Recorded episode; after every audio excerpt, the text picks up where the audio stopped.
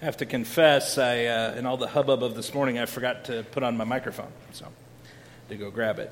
Uh, good morning, and welcome to Hope Bible Fellowship. My name is Cal. I'm the pastor here. Really glad to have all of you with us. If you are uh, just joining us online, we want to welcome you. We are thrilled to have you with us. I get all my stuff arranged here. Uh, we are thrilled to have you with us, and if you want to go ahead and just drop us a comment, let us know you're there, and and uh, so we can welcome you, know if we can pray for you in any way. Uh, we would love that. Hey, I do have one more announcement that I forgot. Actually, it's my bad. I forgot to mention this, but uh, Carol Moss's husband is having cataract surgery tomorrow, so at 9:45, 9:15, 9:45. So please be praying for him as well. And uh, that's uh, that's just a real quick, like they go in, they do it, and then you go home, right? But so anyway, just be praying for them as he recovers from that and everything sometimes. It doesn't matter. It seems like it doesn't matter what you have done. It sometimes it can be, uh, you know, a little scary either way. And so, anyway, um, go ahead and open your Bibles to Matthew chapter seven. That's where we're going to be camped out this morning. Matthew chapter 7. We're going to begin in verse 24. Today, we are, I can't believe it, we are coming to the final sermon in our series, Greatest Sermon Ever, which is our march section by section through Jesus' Sermon on the Mount, which we have said is Jesus' most famous or most well known uh, block of teaching in the New Testament. And we've been punching through it and hearing uh, Jesus teaching about this whole person righteousness of citizens of the kingdom of God. And last week we heard a warning we heard a warning against false teachers and against uh, following false teachers and how that we can know a good tree or a bad tree by the fruit it produces. In today's passage, Jesus finishes out the conclusion of the Sermon on the Mount, which he began several verses earlier, um, where Jesus takes this, uh, he makes a point, and then he's going to kind of illustrate it with, uh, with a visual, with a story. Uh, and then and you're going to see him do that a couple of different times here. Now, if you've ever lived in a large city or visited a large city, you know, we're close to Chicago, so maybe you have seen or had a chance to watch a skyscraper under construction or some large structure.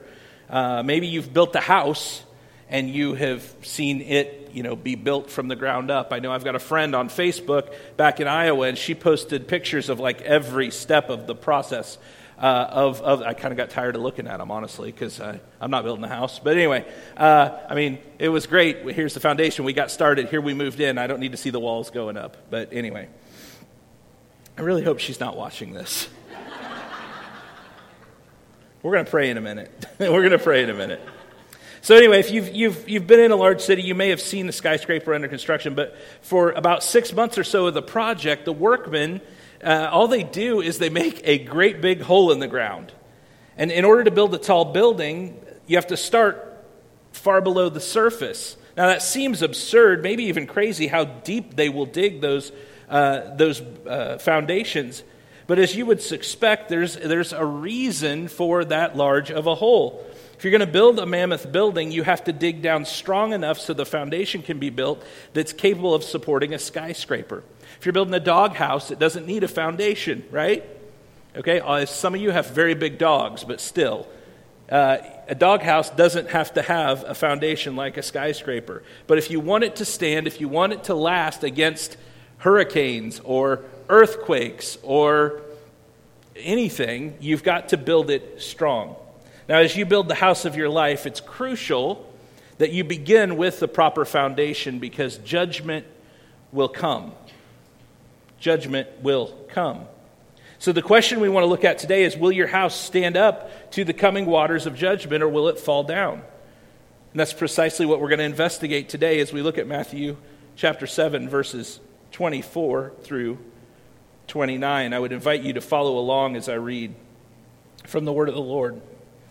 Everyone then who hears these words of mine and does them will be like a wise man who built his house on the rock. And the rain fell, and the floods came, and the winds blew and beat on the house, but it did not fall because it had been founded on the rock. And everyone who hears these words of mine does not do them, and does not do them will be like a foolish man who built his house on the sand. And the rain fell, and the floods came, and the winds blew and beat against that house, and it fell, and great was the fall of it. And when Jesus finished saying these sayings, the crowds were astonished at his teaching, for he was teaching them as one who had authority and not as their scribes. And that's where our passage ends. This has been the word of the Lord. Let's pray together. Father God, um, I need your help. You know it's been an exhausting week. And I just pray, Lord, that you would, um, you would just speak through your word to your people. Um, let your word produce in us godly sorrow that leads to repentance. Let it start with me, Lord. And God, may, uh, may this be all about you because it is about you. It's for you. I pray that I would decrease, that you would increase. If there's anything that's just a me in here, that, that you would just get rid of it and you would shine clearly through your word and through my voice to the people, Jesus. Help us believe. It's in Jesus' name I pray. Amen. As Jesus begins, he uses the word everyone. He uses the word everyone. Now, I know we're most most of us in the room, not all, but most of us have been through elementary school okay? And most of us passed, okay? The word everyone means that Jesus intends this story to apply to everyone, anyone who hears his words. Anyone who hears these words, this story applies to. Now, in your reading of it or your hearing of it read, then it applies to you as well because you've now heard these words as well. So no one is off the hook here. In verse 24, Jesus refers to these words of mine, and when he says that, he's talking about the entirety of the Sermon on the Mount, these words he's just said, right? These words of mine, this teaching of mine. To hear the sermon is not simply to hear Jesus' words, but to actually hear Jesus. To actually hear Jesus. Even recently, I've seen people, or I've heard people claim that they, well, I mostly just follow the teachings of Jesus, meaning that they disregard uh, the rest of what the Bible says, or they don't hold the rest of Scripture in high regards as, as the red letters, right? Uh, some of you have a Bible that has the red letters of uh, words of Christ in red. Here's the issue with them saying that. Oh, I just follow kind of what I, I, I tend to follow. One guy said, I tend to follow the teachings of Jesus. And the rest of it, I, he kind of disregards. Well, here's the problem they're not following Jesus' teachings because there is no difference between Jesus' words and the rest of Scripture when it comes to reliability, authority, and sufficiency. And Jesus tells us that He and the Father are one. And if the Bible says it, it's the same as Jesus saying it. And if Jesus says it, then it's the same as the Father saying it because it's all God's Word. Excuse me. The Bible, thank you. The Bible's not a buffet line where you can just go through and pick what you want and not pick what you don't want. It's like dinner at my house, take it or leave it. Right? You can eat what you can eat what Bethany fixed or you can go hungry. that's kind of how it works at our house, right? Now, some of you think that's terrible. Oh, we're such, such a, you know, but that's just the way it is. And the, the Word of God is like that. It's the whole counsel of God, and it's put before us will you believe or will you not believe? And we don't get to pick the parts that are too hard and not believe them. We're actually called to believe stuff. Like, I have to believe stuff even though I'm not smart enough to figure out how it works. Now, there's a lot of stuff we're explained how it works, right? But there's some stuff at some point, we get to a point, we talked about this last week in our men's group. We get to a point at some point where we have to realize, like, we're not God, and we're not going to come to a full explanation of some of this stuff. But some of it is laid out for us in the Word, and we are responsible, having heard it, we're responsible for what we do with it. Simply hearing, though, simply hearing and even understanding the teaching of Jesus is not sufficient. Being a follower of Jesus Christ, being a disciple, requires actually putting the teaching of Christ into action. There are not two different classes of Christians. There's not, hey, I'm saved, and then, oh, hey, yeah, this person's a disciple. And like disciples, those who are who have been discipled, like they're they're like an advanced class of Christian, and these other people are just like barely saved, right? That's not a thing. You're either a disciple or you're not. You're a follower of Christ or you're not. There's not there is not different classes. Now, everybody is on a different everybody is on a different uh, you know a different place in the journey okay some people have been journeying with christ for a long time and they're very mature in their faith some people have been journeying with christ for very not very long and they're mature some people have been journeying a long time i've seen people who claim to have been a christian for you know 20 years and teach sunday school uh, and they're very spiritually immature because they've not been discipled they've not submitted themselves to that or had someone that trained them in that. What this is not saying, please don't misunderstand, this is not a works based salvation. But it is saying that those who truly believe will obey out of the trust they have in Jesus. We're to be doers of the word and not just those who hear. So it's not enough for us just to hear and understand it. We actually have to put it into practice. And one of the things Jesus said in his word was repent and believe the good news. And so we must first repent of our sin and believe the good news of Jesus. We're supposed to be doers of the word, not just those who hear. So James chapter 1 verses 22 through 25 says this. But be doers of the word and not hearers only, deceiving yourselves. For if anyone is a hearer of the word and not a doer, he is like a man who looks intently at his natural face in a mirror. For he looks at himself and goes away and at once forgets what he was like. But the one who looks into the perfect law, the law of liberty, and perseveres, being no hearer who forgets, but a doer who acts, he will be a blessing in his doing. So when we look at the teaching of Jesus, we are called to do something with it, right? And if you just say, well, I'm not going to do anything, you've responded. That's a response as well, right? So uh, we don't get to just see the teachings of Jesus, hear the teachings of Jesus, and then not respond. You're going to respond affirmatively or negatively. To not respond is to respond, right? And so this brings us to our passage today, where we're going to see two houses built on two different foundations by two men.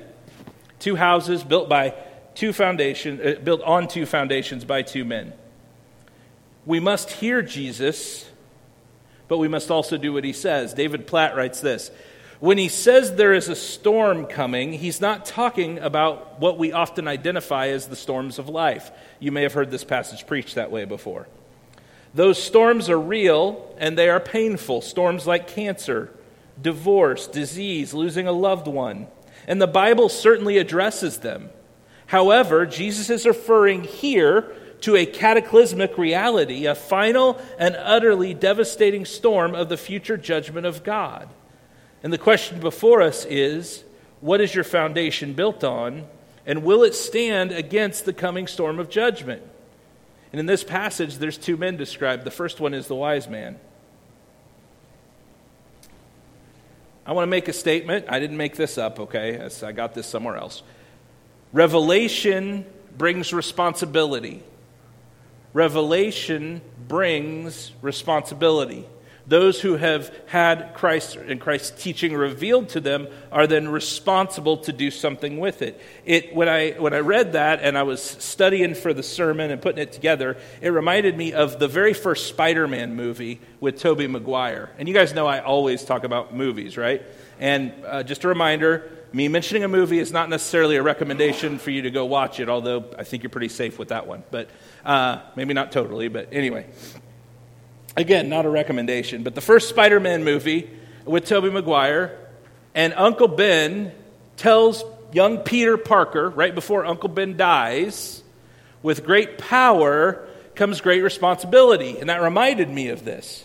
With great power comes great responsibility, but I would alter that. With great revelation brings, comes responsibility. God has revealed himself to us in Christ Jesus, and now we're responsible for what we're going to do with that revelation. If we really believe that, and if Jesus truly is God, and Jesus truly did die in our place for our sins on the cross, and he really did raise from the grave, he, the resurrection is real, as Tim Keller said. I, I saw he said on Twitter this week. If the, resurrect, if the resurrection is true, everything's going to be all right. If all of this is really true, and we really believe it, then we have a response. And, and if we believe it, it's because God has revealed it to us, right? Then we're responsible for what we do with that revelation. We're responsible for how we build our house. The word here that's translated wise in the Greek is phronimos, and it, it appears, it's a funny sounding word. I kind of laugh saying phronimos. Uh, sounds like something out of Lord of the Rings. Anyway, it appears seven times in the book of Matthew. Now, most frequently, it's used describing one who wisely gets ready for the coming of the Messiah. Charles Quarles, who I've talked about before, he points out that they do this, they get ready for the coming of Messiah by faithful service and obedient living. Now, we would say it is wise to be prepared for Jesus' return, the end times judgment, or your uh, eventual passing. But the wise do this by faithful service and obedient living. The wise man's house was built on the bedrock, as opposed to using soil or sand for the foundation of his house, right? What do you do in a house? A house is where you live, right? It's where your life kind of takes place, is, is at home in your house. It's where you live, it's what you dwell in, it's where you retreat into. And here we have a guy who's building the place where he will dwell, the place where he will find refuge. He's building that on solid, firm foundation of rock. It's not going anywhere. That's the first man, the wise man. But then you have the guy described as the foolish man. The foolish man. Jesus describes anyone who hears the words that he's been saying but does not obey them or put them into practice as being like a foolish person who builds his house on the sand. Um, look, I know we're landlocked here, but some of you I know have been to the beach. Have you ever built a sandcastle on the beach? Now, when I go when I go look at sandcastles, like on you know, if you Google them or whatever, you're going to see these. I mean, I've seen some amazing sandcastles being built. We, at, you know, I grew up in Iowa where we don't have a whole lot of beaches. That might surprise you. Uh, we don't have a whole lot of beaches unless they're on a lake, right? And uh, but at the Iowa State Fair, they would have this like sand castle, like sand sculptures, and they would have all of these just amazing things built out of sand, right? But a sand castle when I was a kid was we had a bucket and we filled the bucket with sand and we packed it down and we turned it over and then we took it up and it left the shape of the bucket and that was our sand castle, right? That was, that was our sandcastle. But if you ever built a sandcastle on the beach, kind of out where the water eventually comes up, what happens when the tide comes in? Your sandcastle's destroyed. It gets washed away. It looks like a sad lump of just wet sand, right? Or just is washed completely away. So, even for a small structure like a sandcastle, sand is shown to be a really shoddy foundation. Now, knowing that, would any of you spend uh, the money on, on lumber, which is a lot of money these days, right? Would any of you spend the money, all that money, on lumber and other supplies, and take that precious gold priced lumber and begin building your dream home on a foundation of sand? No, you wouldn't because that would be a waste. It would be a waste of all of that. But that's what Jesus is saying you're doing if you hear his words and you don't do them.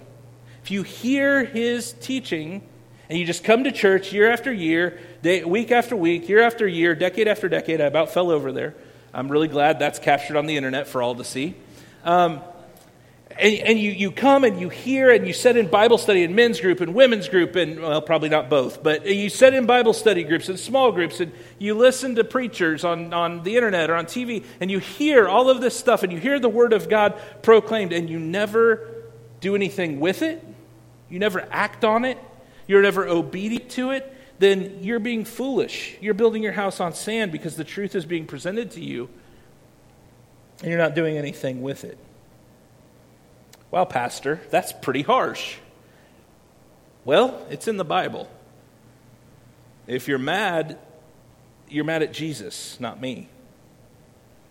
So, harsh sounding or not, how unloving for me to see this, for us to see this in you and not tell you about it, not warn you about it. How unloving. I, you know, there's this, there's this video going around. I didn't plan to share this, but there's this video that went around a few years ago. There's these uh, guys out in Las Vegas that do, uh, okay, I'm going to quotes magic shows. It's sleight of hand trickery, right? Uh, Penn and Teller, okay? One's a big guy. Well, he was a big guy. He's a tall guy, and the other's a short little guy, right? And the big tall guy's got the, the ponytail and everything. Anyway, and that was kind of their shtick, right? And Penn, the, the big guy, Penn Jillette, was a, is a well known atheist, just, I mean, hardcore, angry atheist. And um, there's a video he did several years ago, and you can find it on YouTube, and it's his like video uh, blog, his, his, vlog, if you will. Um, and he talks about this guy that came up to him after a show. Said, "Hey, I, you know, really enjoyed the show. I'm a big fan." And he handed him a little like a Gideon pocket Bible, the New Testament and Psalms and Proverbs, right? And Penn talks about how, you know, he said, this guy was so kind and, and just appreciative of the show, just a fan. And he gave that to me and he said, I don't blame him for trying to proselytize me. Okay? He didn't, he didn't blame him for trying to evangelize him. Is he said, if you believe, because this guy doesn't believe, and again, you could go watch this video for yourself, but if you believe that, that if I am going to spend eternity in torment and suffering in hell, and you have a way to get out of that, and you don't share it with me, how unloving is that? And he was genuinely kind. He kept saying this guy was genuinely kind and he was humble and he was genuinely, and he said, I just thought about, you know, if, if, a, if, if you're walking in the street and a bus is coming and it's going to hit you, and I'm there and I see it and I have time to get you out of the way, and I know that you're for sure going to be dead, and I don't grab you out of the way, I can't say I love, I'm loving you. It's, it's a powerful, powerful video. And so sometimes we share hard truths. We do it with love, we do it with compassion, with gentleness, with respect. But we let the word of the Lord stand, and we are held responsible for the word of the Lord that we hear. Hell will be harsh, and we don't want people to end up there. Now, a word on the storm that's mentioned here. Some of you have heard, as I said earlier, that, that this passage is preached about the storms of life come against your house that you've built. And if, if your house is built on Jesus, then it will stand and it will not fall when disease and death and the storms come against you. But I believe, now, I believe that's a true statement. I just don't believe that that's primarily what Jesus means here when he's talking about the storm coming against you. Again, I think you could say those things um, from the Bible that, that you will be able to stand up against suffering and, and your faith will be strong. But, but here, we need to understand something about storms in the Bible. A storm was a familiar image for end times judgment in the Old Testament. So even in the Old Testament, a storm was, was looked at as, a, as an image for end times judgment, the, the, the last days, right? The judgment, the ultimate judgment. And this follows through in the New Testament as well. So I'm going to show you a couple of places, Old Testament, and, and we're going to take a look at that and then move into the New Testament. But Jeremiah 23, 19 through 20 says, Behold, the storm of the Lord. Wrath has gone forth, a whirling tempest. It will burst upon the head of the wicked. The anger of the Lord will not turn back until he has executed and accomplished the intents of his heart. In the latter days, you will understand it clearly. In Jeremiah 25, 32, thus says the Lord, thus says the Lord of hosts. Behold, disaster is going forth from nation to nation, and a great tempest is stirring from the farthest parts of the earth.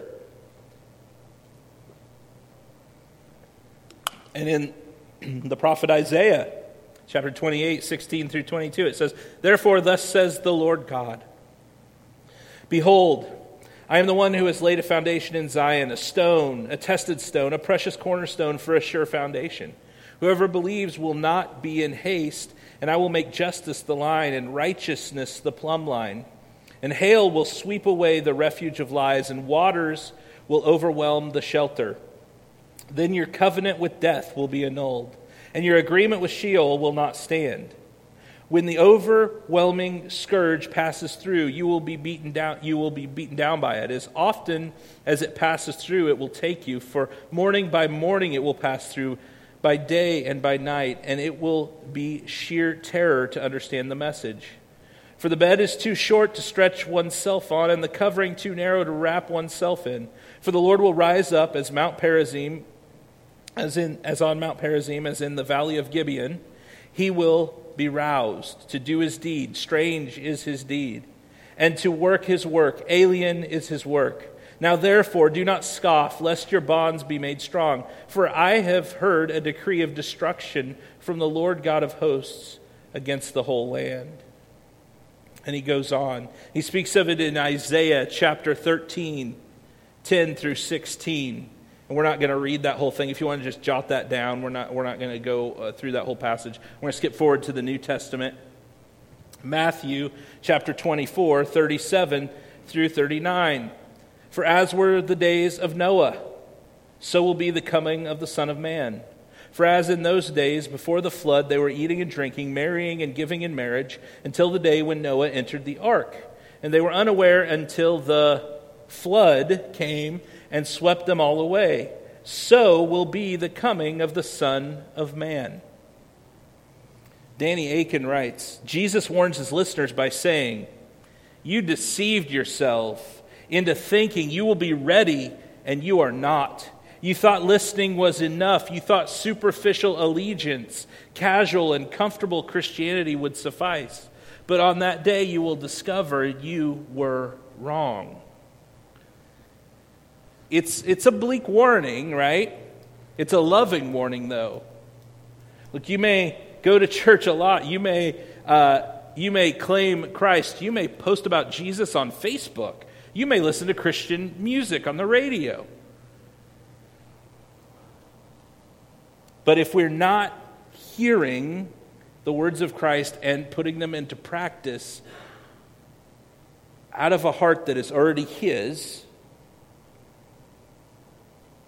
what does that say about whether who we belong to, whether we belong to Him or not? So there's these two houses built by these two guys on two foundations, right? right? You got a wise man, you got a foolish man. And those, the storm comes, and there's two outcomes when the storm comes, two different outcomes. When Jesus mentions the flood coming, we need to think flash floods, okay? This is not something you have a lot of warning for, or in some cases, any, right? In the dry climate of Palestine, the rain would come and the ground would be unable to hold all the water that would come so fast, and then there'd be these sudden floods that would just spring up and would happen in a flash, hence the term flash floods. We're a little familiar with those around here, especially living near a river. But it starts raining, and before you know it, the winds are gusting against the house, and suddenly there's a flood, and your house either stands or falls. And the two men in this illustration have very different outcomes. One, the wise man, his house stands. One stands. The man described as wise is the one who does the words that Jesus says. His house stands in the midst of the judgment of God. He's shown through his obedience that he's believed the words that Jesus says. His obedience has proved that he believed Jesus. He's shown in his obedience that he's a subject of the king and a citizen of the kingdom. we could never earn this citizenship, for it is given by grace. And his overwhelming gratitude for the sacrifice of Jesus on the cross in his place drives a man like this to serve the Lord in faithful obedience. And that man, the wise man, is prepared for judgment. He's prepared to meet the Lord face to face. That one stands. There's another outcome, one for the foolish man. His house falls. His house falls. And the Bible says, and it fell, and great was the fall of it.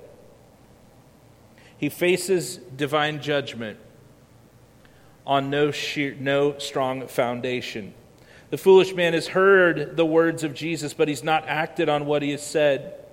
And he shows by not acting on what Jesus has said that he's not prepared for the divine judgment. And the results of that are his house falls, and great was its fall. Proverbs 12:7 says, "The wicked are overthrown and are no more, but the house of the righteous will stand."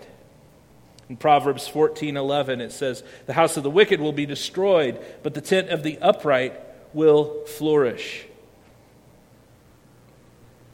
So we end this little section by saying, listen to the words of Jesus, hear the words of Jesus. Because there's a difference between hearing and listening. Right, wives?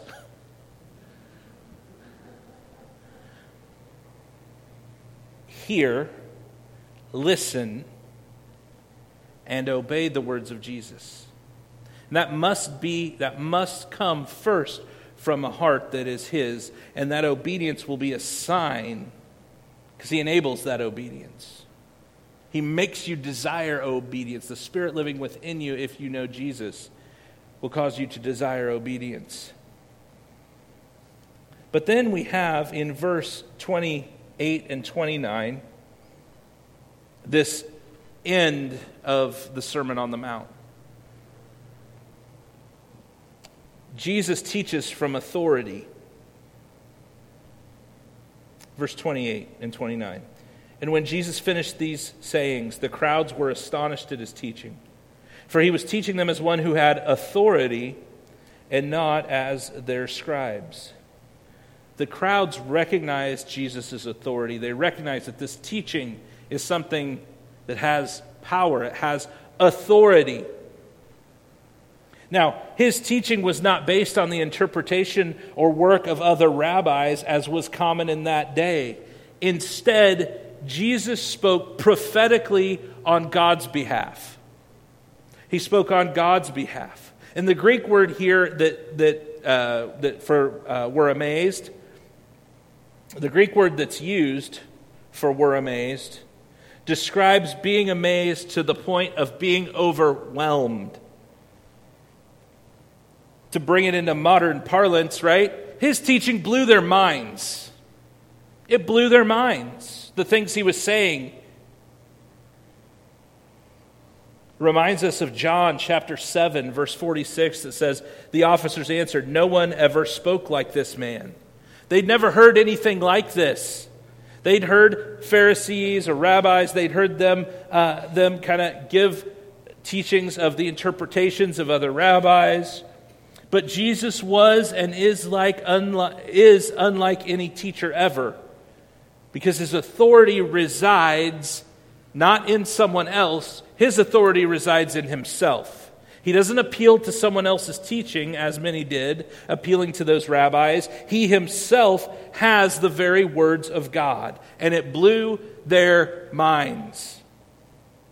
He even contrasts his teachings with their teachings by statements like, You have heard that it was said, but I tell you, it needed to be clear that Jesus was claiming that he had the very words of God, the words of life.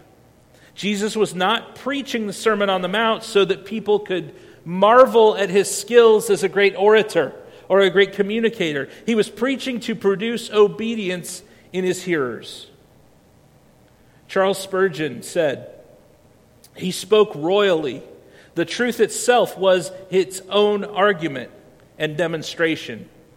He taught prophetically as one inspired from above.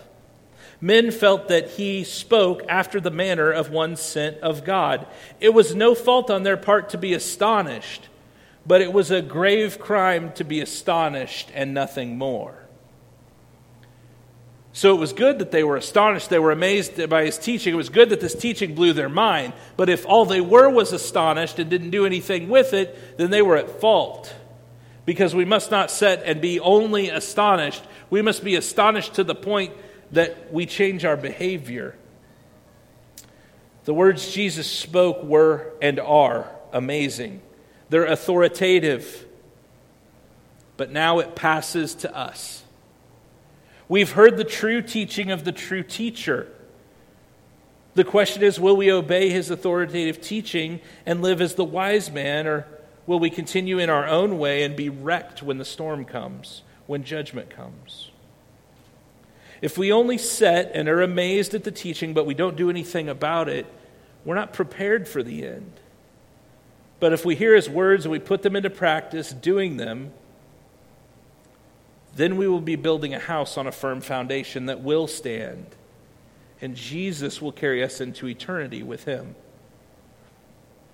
So, my question today is the musicians work their way to the front. Uh, it, my question is this Where are you at? Where are you at today? On what is your foundation built? How, if you say, Pastor, my foundation is firmly in Jesus Christ who died for my sin in my place. I've trusted in Him and I'm walking with Him. I'm trying to grow day by day. And you'd say that. Then my question to you is how is your level of obedience? Are you fully surrendered to His will and His way as outlined in the Scripture? Or do you, by your life, betray that you may not even belong to the King and His kingdom? Look, I'm not saying you have to live a perfect life because I don't want what I don't want is I don't want you to have you know, committed some sin yesterday and you feel horrible about it, you come here and you hear the pastor say, You might not be a Christian. Um, I mean, I, I don't know if that's true or not. But what is your level of obedience like in your everyday life? Are you fully surrendered to His will and His way as outlined in Scripture? Or does your life betray the truth about you and where you're at with God?